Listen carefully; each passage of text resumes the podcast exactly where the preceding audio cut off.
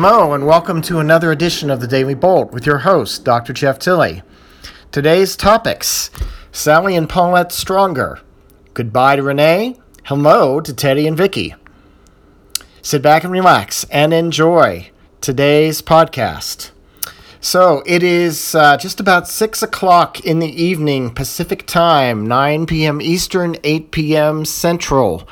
Uh, on Monday, September 14th, and we have many tropical storms to talk about. Uh, both uh, Sally and Paulette uh, became hurricanes and have, have both uh, moved into category two status as far as hurricanes go. Paulette nominally, Sally has become a little bit stronger than that. And in fact, the story about Sally today was very uh, remarkable. Uh, as we had talked about in last night's uh, what I would call Red Eye podcast or the Night Owl podcast, whatever you like. Uh, I had expected that Sally would intensify as it began to approach the Gulf Coast. What I did not expect was the uh, rapidity of the intensification being concentrated within a few hours this morning uh, in which it went from a tropical storm to a Category One to a Category Two uh, within the the time frame of just a few hours, and it developed a well-defined inner core uh, with a feature resembling an eye wall uh, and it maintains that structure as I am giving you this podcast this evening. Uh, during this period where Sally was doing the rapid intensification, it did not move much, which is also unusual. Uh, the system had been sl- gradually slowing down a little bit, but then it came not quite to a dead stop, but uh, moving very, very slowly. And now that it has uh, organized better with this inner core, it has picked up a little bit of speed again, although it's not exactly breaking speed records. Uh, right now, as of 7 p.m. Central Daylight Time, that would have been about an hour ago, uh, Sally was located about 100 miles east of the mouth of the Mississippi River. Uh, metropolitan New Orleans is a little bit farther away than that, uh, but about 135 miles southeast of Biloxi, Mississippi. The maximum sustained winds at the moment are about 100 miles per hour. And the motion is west northwest at 5 miles per hour. And already the outer rain bands of Sally are starting to move ashore in the Florida Panhandle region. Uh, the storm surge uh, that is expected to be uh, the biggest problem potentially with this system uh, is uh, expected to start along the northern Gulf and north central Gulf Coast. Uh, within the next couple of hours and continue on through most of the day tomorrow. Uh, at this speed, um, if Sally were to maintain its strict west northwest heading, it would take about another 19 hours to make landfall, or it would be roughly mid afternoon uh, Central Time when it made landfall.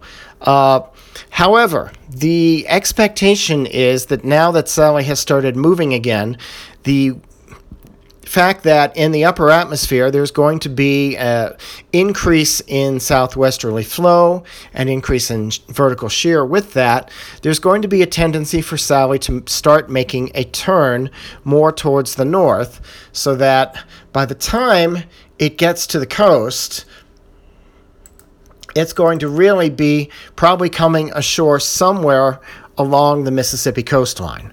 Uh, the center of the, the track envelope actually has it very close to the Mississippi Alabama border, uh, but the track envelope does go uh, as far west as the uh, eastern part of metropolitan New Orleans and includes the entire Mississippi coastline.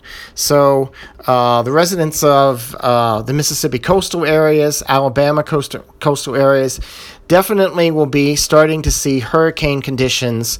Uh, show up uh, within the next few hours. Uh, hurricane conditions as well will persist on the west side of the storm as well, though perhaps not quite as intense, since part of the circulation as it gets closer will start to become over land, and that will start to, to slow the intensification of Sally. Regardless, Sally is expected to maintain Category 2 hurricane status as it comes ashore along the uh, north central Gulf coastal region. And so there will be uh, significant storm surge all the way from roughly Apalachicola, Florida, into the central Louisiana coast. The winds will be picking up overnight tonight. Uh, they are already starting to pick up uh, in the coastal uh, area of southeastern Louisiana, Mississippi, and Alabama, and with some of the outer bands in parts of the Florida panhandle as well. So, uh, it, Sally's not going to pick up a lot of speed over the next 24 hours. It's going to likely be sometime tomorrow evening, uh, late afternoon to evening, uh, if this turn occurs when Sally actually comes on shore, probably along the central Mississippi coast. After that point, uh, the interaction with the land uh, that begins to happen, plus the additional uh, shear in the vertical winds that we've talked about before on the podcast, will also tend to increase. Sally is expected to decrease during the morning hours Wednesday uh, and weaken to a tropical storm and then to a tropical depression by Thursday, uh, very early in the morning, and continue on through the southeast, uh, entering Georgia sometime uh, during the late afternoon or evening hours on Thursday uh, as a tropical depression. And so uh, this is not a fast going to be a fast moving storm by any stretch of the imagination. We're going to keep talking about Sally for several days. And in terms of the Gulf Coast, the storm surge, which will begin in a, f- a few hours, will last a while. And it uh, could be uh, definitely problematic for many areas along the coast, particularly if uh, there's any uh, uh, intensification beyond uh, the Category 2 level into a major hurricane. As of right now, the greatest s- storm surges are expected to be about 7 to 11 feet, and uh, that will be occurring uh, from the mouth of the Mississippi River to uh, the uh, central Mississippi coastal area. Uh, elsewhere, the uh, storm surge will be less, down to about three to five feet at Lake Pontchartrain.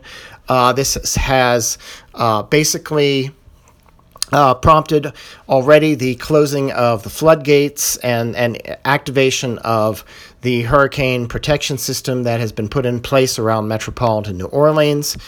And uh, so uh, evacuations have been uh, started and are underway and will continue throughout uh, the uh, morning hours tomorrow.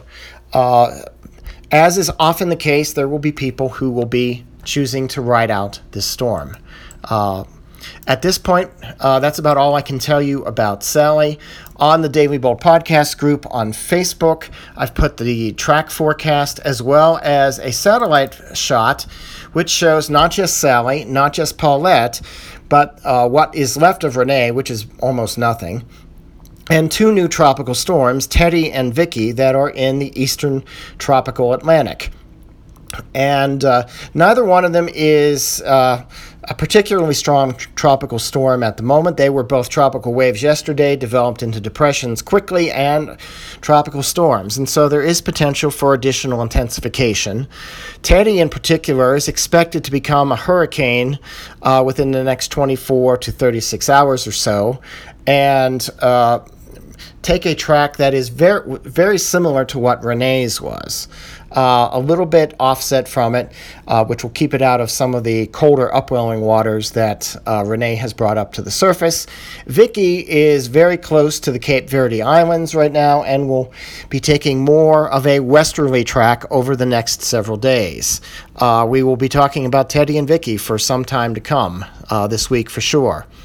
Uh, the one of the other impressive hurricanes on this uh, image is Paulette, which we talked about last evening as approaching Bermuda and likely to intensify into a hurricane.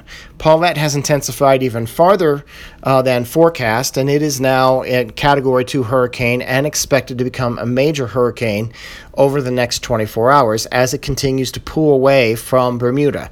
Right now, it's located uh, to the north and uh, east of Bermuda and probably will become a major hurricane uh, actually by tomorrow morning, about 12 hours from now. It should be. It's been intensifying steadily. Uh, it'll continue to progress northeastward across the north central Atlantic and eventually uh, weaken to a tropical storm, probably during the day Thursday, and then curve back around to, uh, towards the south uh, as uh, a weaker tropical storm. So Paulette uh, definitely had some impacts on Bermuda.